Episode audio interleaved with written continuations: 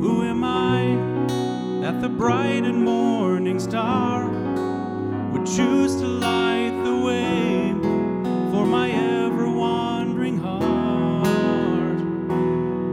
Not because of who I am, but because of what you've done. Not because of what I've done, but because of who you are.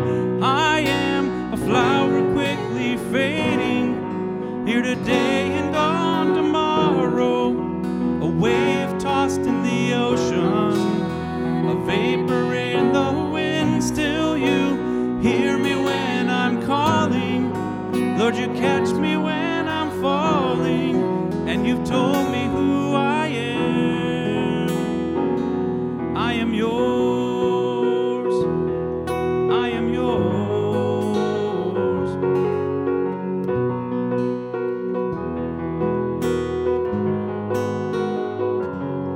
Who am I that the eyes that see my sin would look on me with love and watch me rise again?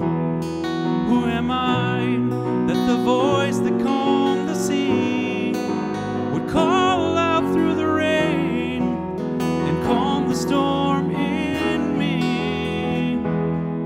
Not because of who I am, but because of what you've done. Not because of what I've done, but because of who you are. I am a flower fading, here today and gone tomorrow, a wave tossed in the ocean, a vapor in the wind. Still you hear me when I'm calling, Lord, you catch me when I'm falling, and you've told me who I am. I am yours.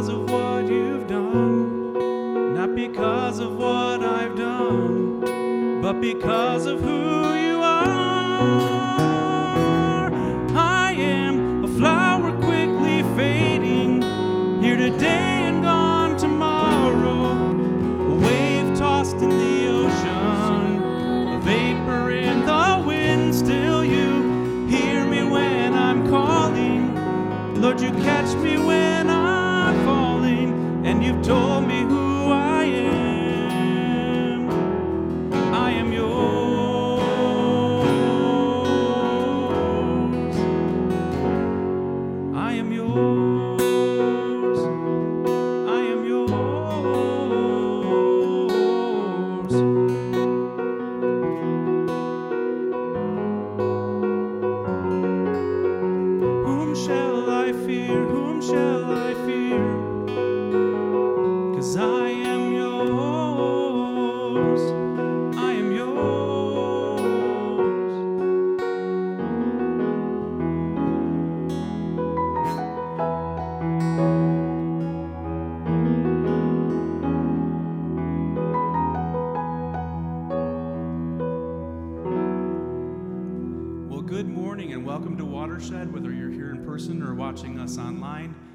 Stream. We have come here because this is a place where God looks at us, and even with all of our junk, all of our garbage, God looks at us and says, you're mine. You belong to my family. You are part of who I have chosen to be my sons and daughters. So in that spirit, we invite you to stand up and welcome each other here. Let them know that they are loved and appreciated.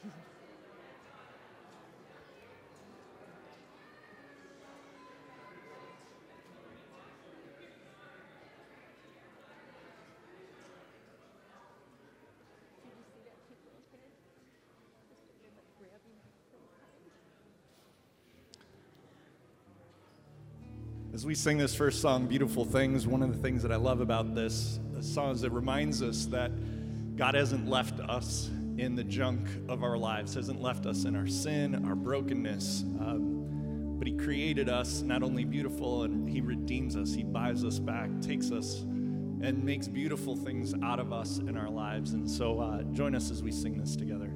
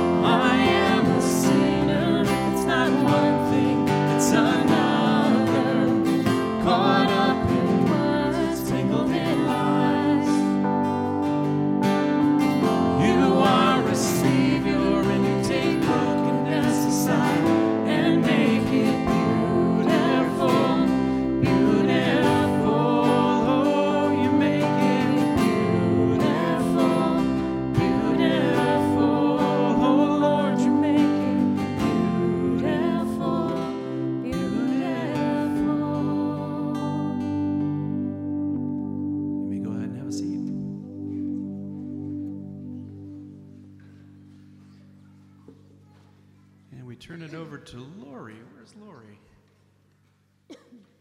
Oh, or Sam.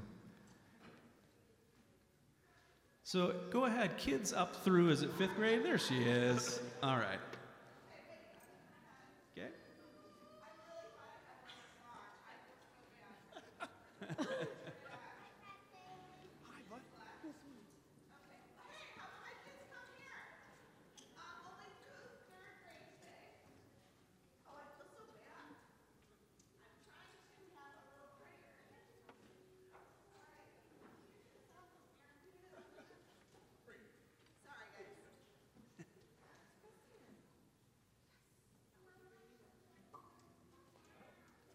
Do you want my mic?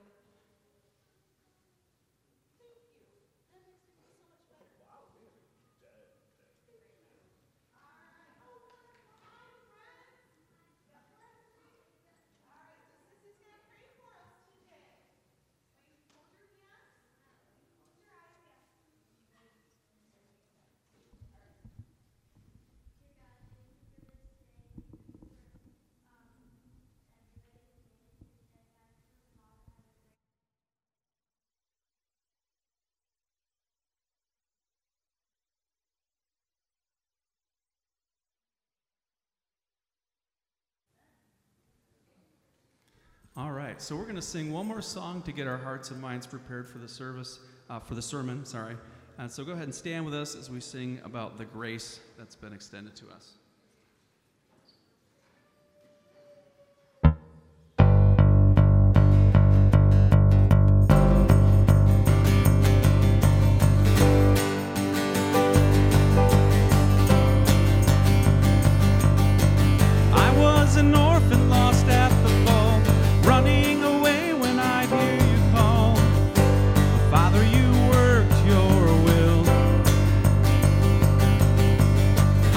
No wrong.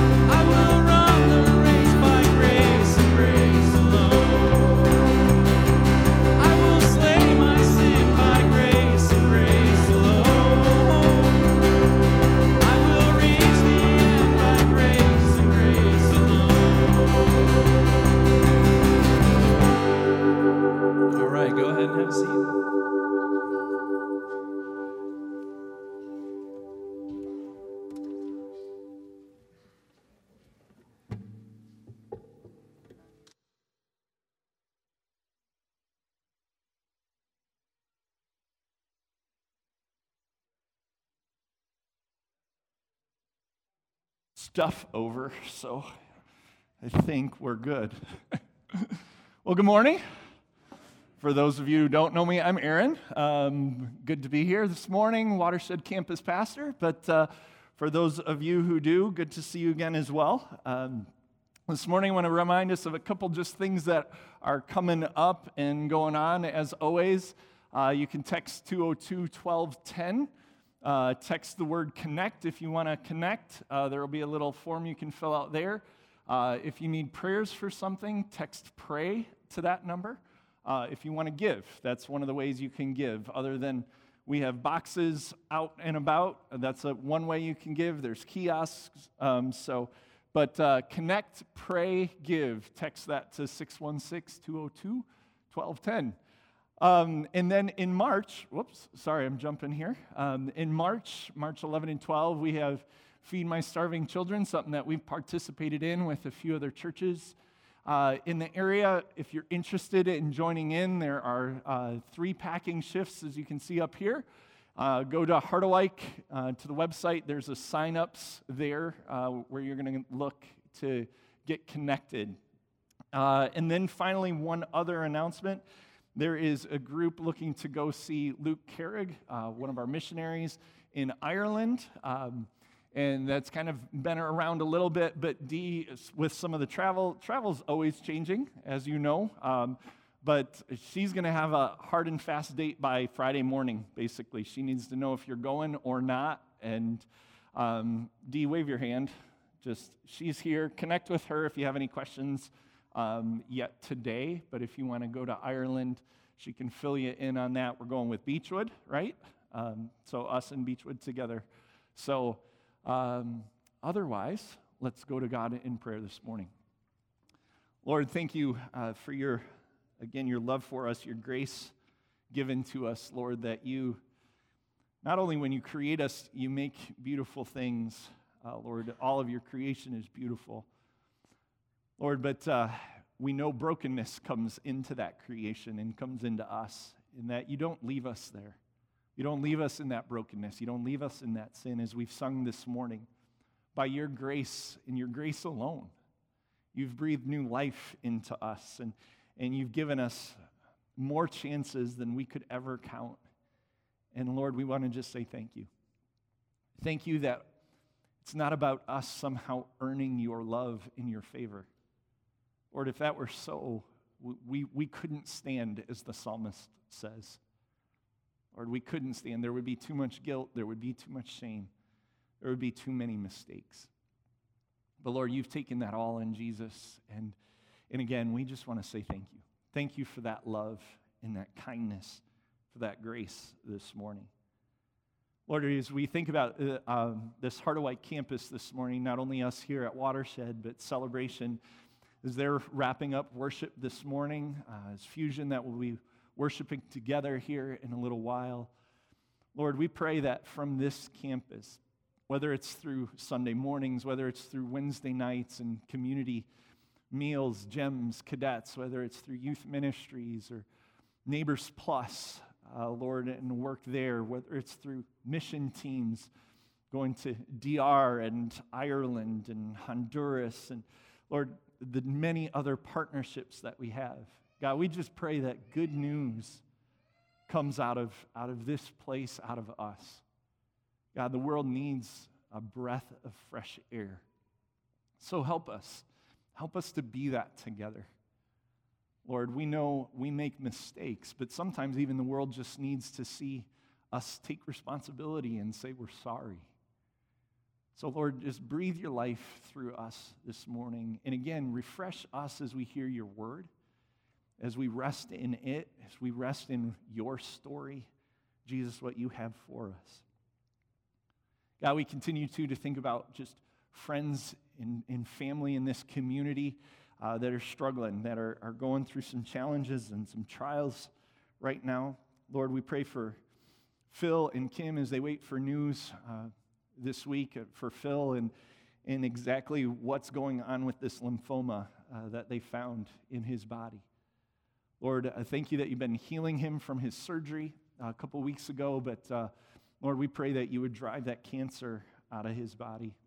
Lord, we think about Helene Van Kampen, and Lord, just news this week that the cancer, just now what it is and where it's at, and how to move forward. Lord, we're going to need you to work wonders in her and for her and for Mitch and Stacy and Austin, Alex, for the rest of their family, God, as they go through this journey again, too, with cancer. And so, Lord, just show your goodness to them.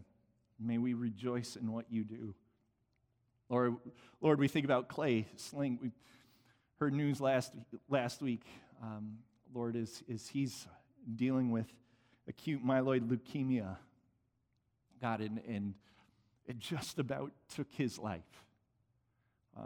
So, Lord, things are touchy, and so we pray again for healing and strength. Lord, too many things that we see. Lord, these are just three, and there are more, Lord. There are more people in our greater Heartalike community. There are more concerns and people who are dealing with just cancer alone, God. So please continue to bring your healing. Lord, we continue to deal with everything from sinus infections to colds and flu to COVID to other surgeries that need to take place. Lord, we thank you for healing for Abby following her back surgery. God, we praise you for those good things and moments where, God, something can come out of the pain and the hurt. Almost a new life can come. So, Lord, we just continue to look to you. Lord, our communities as well just continue to need us to show up well in our work, whether we're, God, working in the various just trades and we're building things and we're using our hands and our minds and creating and crafting, whether we're running businesses and employing people and the challenges that come with that. Lord, especially in this particular climate, God, whether it's people who are serving us in grocery stores and in restaurants, whether it's teachers who are teaching our children, nurses, police, fire that are serving our communities. Lord, the amount of ways that we participate in our communities are just vast, and they're unique to each of us. So, Lord, just again, strengthen us in our jobs, strengthen us in what you've called us to and invited us into. Thank you for the ways those things provide for the life you've gifted to us, and then also provide for others through us. Lord, may we be good stewards of what you've blessed us with. Again, God, these are just some of the prayers that we pray this morning. We look to you. We ask again for your guidance, your strength. Again, Lord, thank you for your scriptures as we get ready to hear from them. These parables that Jesus have taught, open our hearts, our ears, our minds to receive what you have for us, to be encouraged where we need to be encouraged, to be challenged where we need to be challenged, for your sake, for your life, not only in us and in this, but in this world as well. In the name of Jesus we pray, and all God's children said, amen. So we've been continuing in a series on parables, an 8-week series on parables of Jesus, and we've called this a scandal of grace, because in and through Jesus' parables, he's teaching us about not only who he is and what he's done in this world and is doing, but his kingdom as well. And it's all anchored in this unmerited, unearned favor of God. So often our story is trying to prove ourselves to God, to live up to the standard, to be better, try harder, right? To push, and then somehow us and God will be good. And that's why this is a scandal. This is why it messes with our head. Grace should challenge our hearts, because grace says it's 0 about you and 100% on God. And that's good news, because in his perfection, we have perfection. In his mercy, we receive mercy. In his gracious forgiveness, we're free. So as we continue in that today, as we think about the parables, I grew up, one of the things that I did, my first job at 8 years old, so first time I got paid was 8 years old. And it was by our next door neighbor. It was a big farm, one of the largest farms in Northwest Indiana. So I'm throwing it on live stream. Love the Kleine family. They've been awesome neighbors and friends. And yes, they employed me at 8 years old to do what? Pull weeds. Yeah, that's what every 8-year-old wants to do. Go out into the fields and pull weeds. And let me tell you this, I stink to this day still at pulling weeds. Why? Because I don't know how to tell the difference between what a weed is and a plant is. So I'm gonna give a little sacrilege here for Holland, Michigan. We moved into our house 15 years ago, right? We have these something. Again, see, I am a green thumb because whatever grows is something, you know, and that's the Latin form, just FYI, right? We have this stuff that grows up along the path to go into our front yard. And I know we also have tulips that sprout out. Well, in the first year, the leaves on whatever this something is that grows up and the leaves of the tulips, when they're not all in blossom, look a lot the same. And especially at the end of the year when you're just getting rid of everything. So what did I do? I pulled up and threw away every tulip but one. To this day, we have one tulip, one lonesome tulip that grows up, and it's a reminder that I know nothing about pulling weeds still today. The days of pulling weeds and soybean, that's long gone. Thank you, God. And thank you, God, for every person that does that hard work because it's hard. I got heat stroke that year. It's just nasty. Never want to do it again. For those of you who love it, praise God for you and keep going. But the challenge, right, in this, there is a point. We're bringing it back in. Sometimes it's hard to discern, right, what the real thing is versus the weed, right? Today we're going to hear a parable about the tares, the weeds, and the wheat. And Jesus gives us a cautionary tale about what this looks like, especially as we've been talking already this morning about our earning, our trying harder, our even seeking for purity in the world, that maybe we have some limits. Maybe we don't see everything and don't know everything. But buried in there is the good news that Jesus does. He has perfect patience in how he deals with the world, and in particular this morning with evil. Jesus is perfectly patient and knows what's going on, can separate wheat and weeds. And at the end of the day as well, he reminds us and will remind us that he will judge evil as well, so we can take heart. We don't have to fear that evil will have its day and will continue to have its day. No, he will judge justly and rightly. So let's dive into God's word this morning. It's Matthew 13. This is just after what we shared last week about this scandalous sower, this sower who would seemingly spread God's grace and goodness recklessly. However, when it took root in the places that we didn't quite expect, life changed and lives changed. So verse 24, Jesus told them another parable. The kingdom of heaven is like a man who sowed good seed in his field. But while everyone was sleeping, his enemy came and sowed weeds amongst the wheat, and he went away. When the wheat sprouted and formed heads, then the weeds also appeared. Now the owner's servants, right, they're good servants, they came to him and said, "Sir, didn't you sow good seed in your field? Where then did the weeds come from?" "An enemy did this," he replied.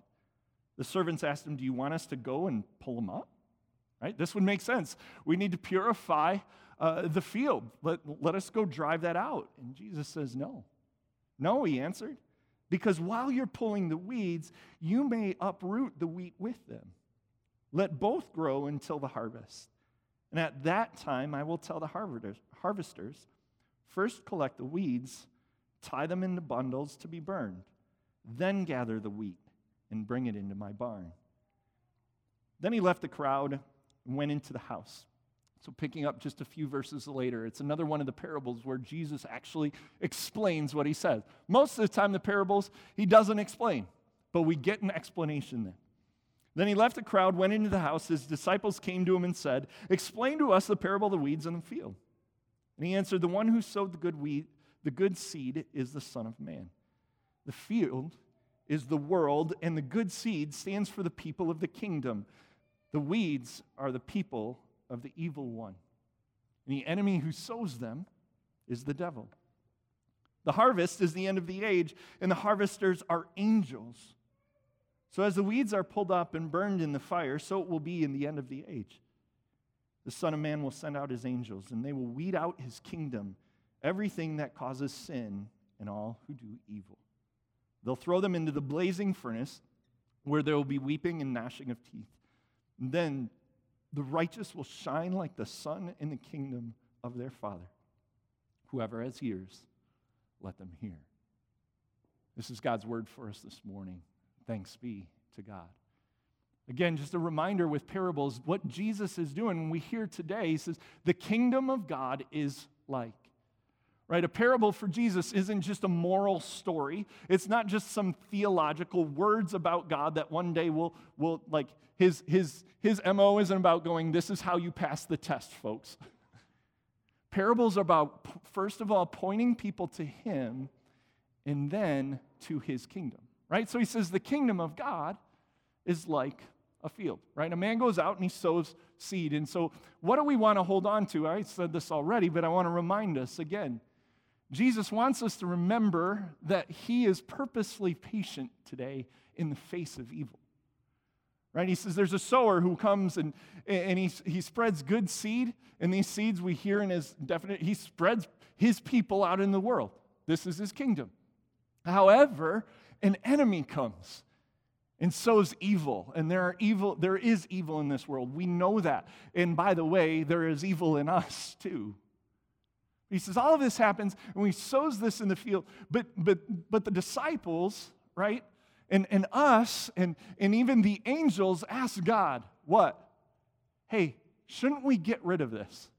Right? Shouldn't we purify this world? Right? If we believe that God has come into the world to bring his goodness, to fight sin and evil, like, isn't anybody ever asked this question, right? Shouldn't we bring purity into the world? It's our job to purify, to get rid of the bad so that we can keep the good. Well, Jesus in his infinite wisdom knows it's not that easy. While there is life, we also deal with the reality of sin and brokenness integrated in the midst of it. And Jesus is purposely patient in how he deals with that evil throughout time and throughout our lives. But he also reminds us in this parable that he will judge evil, right? We get the weeping and gnashing of teeth. There will be a time at the end of days when that judgment occurs and the weeds will be wrapped up. There will be some differentiation and evil will finally be taken care of. And that's good news too.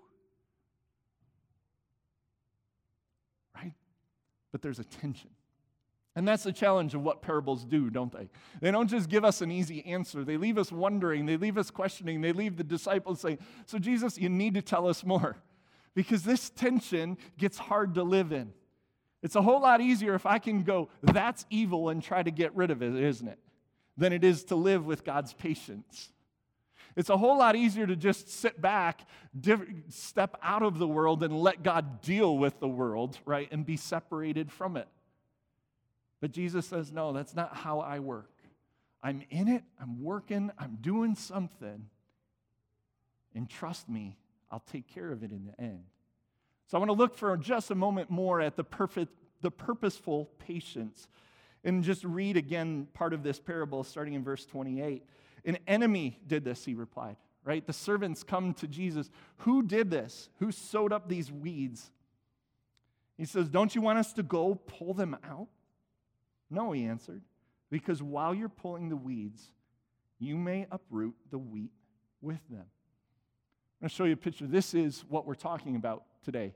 In the Greek, it's zizanium is the actual, so I do know a little. I got a touch of a green thumb only because I can read theological dictionaries. So there you go. I'm not that smart, folks. I just read a book today, this week. So, but zizanium is the tear, right? It's here on the left. And I just wonder, look at these pictures side by side. Tell me something. They look kind of close, don't they? And don't you think as they grow together, which by the way, when they do, it is almost impossible to tell the difference between the two. Jesus, in telling this parable, reminds us that as much as we want to drive out evil, we don't know how to discern what's good and what's evil on our own. It's really hard. It's really hard to figure out why people do what they do, including ourselves, right? I'm still trying to figure out why I do what I do, let alone try to figure out why others do what they do. Amen? Right? Anybody else? Right? So to try to discern and then just wipe it out, what happens? Jesus cautions them, be careful, because if you do that, you're going to pull up. You might just pull up the wrong thing. Oh, and by the way, were we wheat to begin with? I'm going to leave that hanging for a moment. Were we even wheat to begin with when it comes to God? Jesus says, or Paul says this later. Peter, we're going to make it to his name. Peter in 2 Peter talks about God's judgment. So much like there's judgment in our parable, he says, don't forget this one thing, dear friends. With the Lord, a day is like 1,000 years, and 1,000 years are like a day. The Lord is not slow in keeping his promise. Right? He's purposefully patient, as some understand slowness. Now, instead, he is patient with you, not wanting anyone to perish, but everyone to come to repentance. Remember how I just asked, like, were we even wheat to begin with?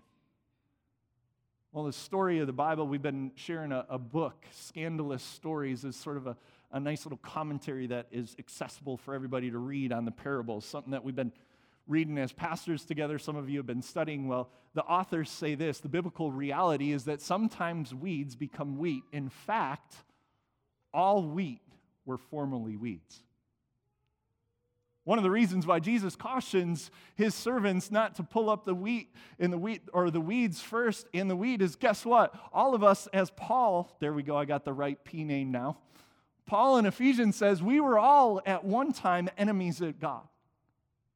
While he created us good, sin separated us from him. In us then was sin and death and brokenness. So guess what? Is that real weedy or more weedy? Weeds. But the grace of God is this, that he's in the business of changing weeds to wheat, of adopting those who were his enemies and making them his own, and saving them through Christ to wash us clean, that while we were covered in blood, he cleanses us and makes us pure as snow. Jesus calls us to patience because you and I do not and cannot predict what your life or even someone else's life is going to be.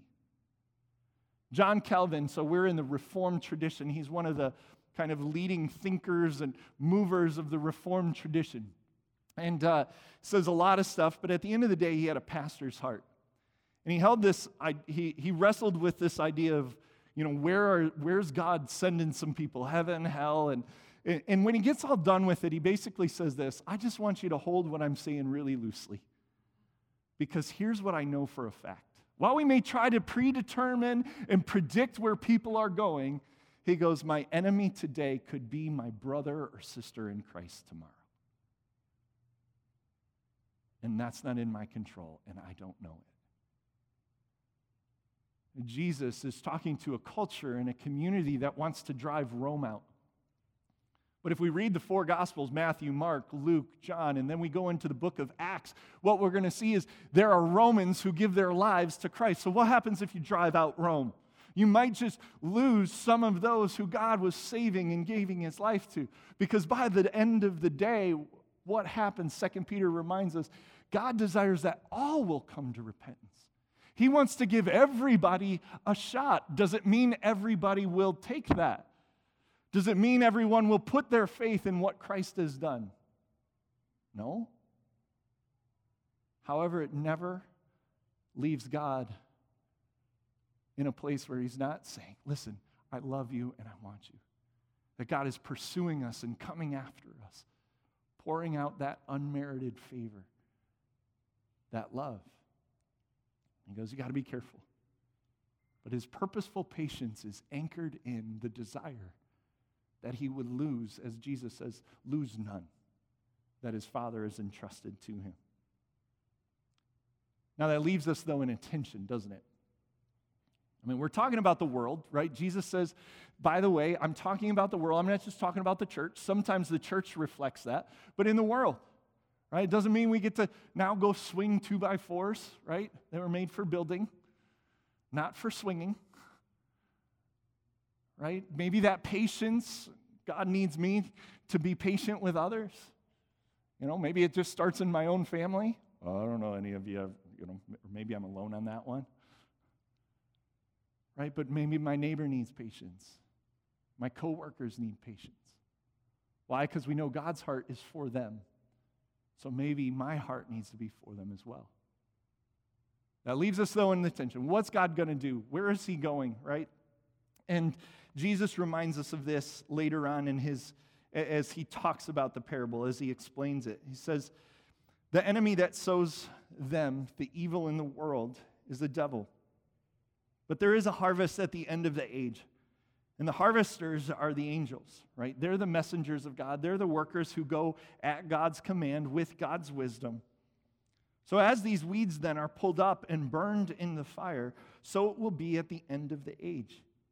The Son of Man will send out his angels, and they will weed out of his kingdom everything that causes sin and all who do evil.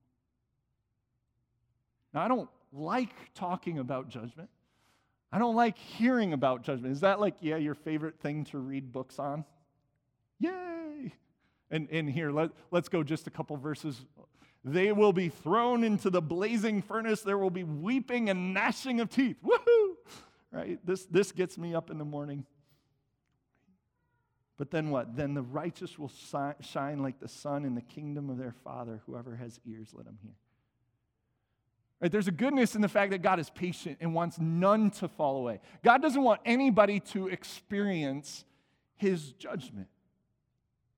But the reality is evil still persists, and there is still wrong done. When we jump back to verse 41, what does it say he's going to do? That he's going to weed out of his kingdom everything that causes sin and all who do evil. Think about our prayer this morning. And just our family and friends that are dealing with cancer right now. I don't know about you, I want to see cancer rid from this world. Anybody tired of COVID? I see it gone. How many of us are tired about just racial injustice and then arguments and racism that comes on all sides of it? Anybody? Right? How about just people who are so centered on themselves and have no problem pushing you out of the way? I mean, now start thinking about everything that trips you and challenges you, right? Last week we talked about the sower and the wheat. We all got things that trip us up and tangle out God's life in us. Sometimes there's some hard places in our lives that we've been trampled down on. We need God to break free, right? But this is God's judgment. It's good. It's meant to drive out evil. I want a God who will get rid of the crap, plain and simple. Because what God is good if he doesn't? But that judgment is always anchored in his wisdom. Right? I go back to the very beginning of the Bible, Adam and Eve, and I think, you know, I get the movie A Few Good Men, right, in my mind, Tom Cruise, and right, you get the scene when they're in the courtroom and Jack Nicholson's on the stand, you know, and I kind of picture God going to Adam and Eve once they've sinned, and he goes, listen, right, you can't handle the truth, right? You weren't supposed to eat of this fruit because you can't handle, as a created human being, what it takes to weed out good and bad and where hard hearts are and why they're hard. Because some of the hard hearts, jumping back to last week, are hard because others have made them hard. Some of our hard hearts are because I've made it hard, right? I can hardly figure that out in my own self of why it's hard, right? Some of those rocks that just keep the truth from growing deep in me, right? Because this parable butts right up. Jesus is continuing a conversation. This is why wheat and tares, they look so much alike. It's hard to know what keeps God's word from growing deep in our lives. Sometimes it's my fault that it's not growing deep. Sometimes it's the result of something else, someone else. Maybe it's just limitations. The thorns, the things that trip us, tangle us, right? I mean, no one of us is the good soil. God, however, is cultivating it and wants to cultivate that in us. And God, at the end of the day, will deal with evil. That's why we can trust in His patience. That's why we can learn to be patient, but like we know, if you ask for patient, you're probably going to get a situation that calls you to it more than you'll receive patience, right? Go, Lord, give me patience. And He'll go, yep, and here's your opportunity. No! I asked for patience. No, it's going to take some time. Right? We work on it. But God is good. He will judge justly what is wrong. Paul says this in 1 Corinthians, and this is a confidence for us. He says this, he says, my conscience is clear. Right? This is what Jesus does. Jesus gives us His righteousness. That's what happens, His rightness, His perfection. That's how He changes the weeds to wheat. This is why Paul can say, my conscience is clear because I know where I stand. I know in who I place my life and my hope. It's Jesus. However, that doesn't make me innocent. Martin Luther, another old timer of the faith, going back to the 1500s, said this, Simul justus et peccator. Simul justus et peccator. Simultaneously justified and sinner. In one moment, I am both completely right and whole and saved, and in the same moment, I also sin. But because of Jesus, Paul says, my conscience is clear, even though I still may not be innocent. And then what does he caution the church to do? Therefore, judge nothing before the appointed time. Wait until the Lord comes. And here's the promise of His just judgment. He will bring to light what is hidden in darkness and will expose the motives of the heart. He can handle the truth. He knows exactly why we are the way we are. And as well, He continues to judge with grace and mercy, not seeking anyone to be destroyed. And at that time, He says, each will receive their praise from God. Jumping back to Peter, Peter says this. He says, if this is so, then the Lord knows how to rescue the godly from trials and to hold the unrighteous for punishment on the day of judgment. So not only does He know how to figure everything else out in our lives, but He knows how to hold on to those who are in Him, and He knows how to handle those who aren't. Now, the funny thing is, how many of you have heard the story of Lot, Sodom, Gomorrah? He says this right after he calls Lot righteous. So FYI, it's hard to see where Lot is a righteous man. But Peter says, but God knew how to save righteous Lot from the burning of Sodom and Gomorrah. And if that's so, He knows how to handle us. Our God is purposefully patient in the face of evil. We are seed that grows up. He's the gardener. He's the one who takes care of, with His angels, figuring those things out. So be careful. Be careful in trying to pull up the weeds. We're talking about people here today. Be careful about trying to pull up the weeds and purify people. Jesus might say to us today, hey, before you pull the speck out of your neighbor's eye, check the plank in your own. With that, on the other side, the tension is the reminder, because Jesus says, he who has ears, let them hear, that He will judge evil. He will judge the evil that is within us, and He will judge the evil that is in the world. But He does it with, again, His purpose. purposeful patience, his grace, his mercy, with a desire that we wouldn't be lost. Let's pray. God, thank you that you are patient with us, because otherwise you would have ripped us up a long time ago. God, no one of us is perfect. We were all weeds long before we had become wheat, God. And in becoming wheat, it was your grace, your mercy that made it so. So, Lord, thank you again just for your purposeful patience. Thank you that, Lord, you also judge. You also drive out the evil in the world and in us.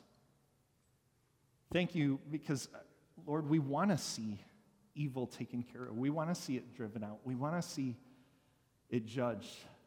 I want to get rid of the sin in my life. I want to see the sin of others and that we deal with in this world gone. Thank you that you'll do that justly. You already began that process of justice in your cross. You paid the penalty for all of the brokenness. You took it upon yourself. But Lord, again, just remind us that you will take care of the rest. And we have nothing to fear, like Paul says. Our conscience can be clear when we are in you.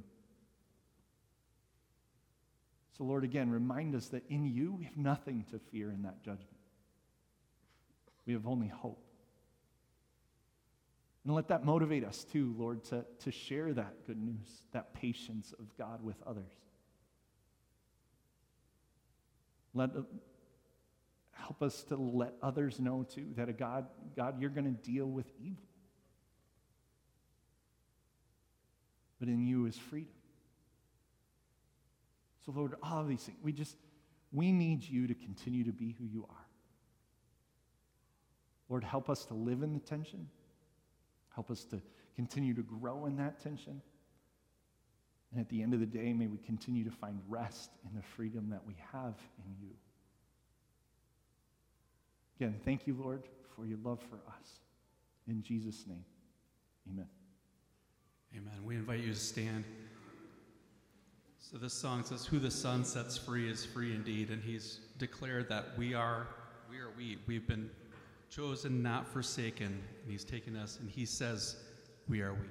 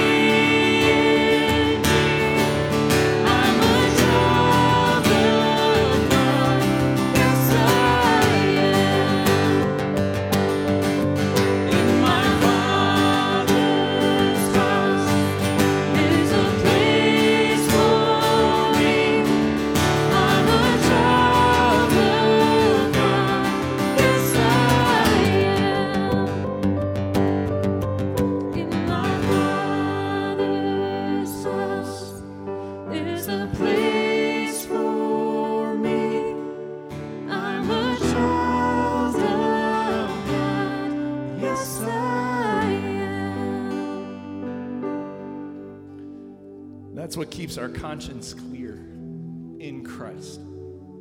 If you're not in Christ, it's as simple as doing this. Lord, I submit to you. God, I give you my life. I need you. It's that simple. And he sees our hearts. He knows our minds. It's not a journey from 0 to 100, and now all of a sudden you're going to be perfect. Nope. It's going to be a crazy journey. It's going to be filled with ups and downs, challenges and celebrations. But it does give us a clear conscience. It does give us a peace in our spirit that we know we are his. And when we belong to him, our name is written in the book. And it's going nowhere else. Within that, we can trust, too, that God's judgment will drive out the evil, will drive the evil out of us, will take care of all of those challenges we face, and he'll continue to create new life. So I pray that you continue to, if you already know that, you're encouraged in that. If that's something new for you, let's talk. But in Christ, we are a new creation. The old is gone. Has come. Receive this blessing. The Lord bless you and keep you. The Lord cause his face to shine on you and be gracious to you. The Lord lift up his countenance, his smile upon you, and give you his peace. In the name of the Father, the Son, and the Holy Spirit, and all God's children said, Amen. Go in peace. And if you don't mind helping stack a few chairs, we'd appreciate it.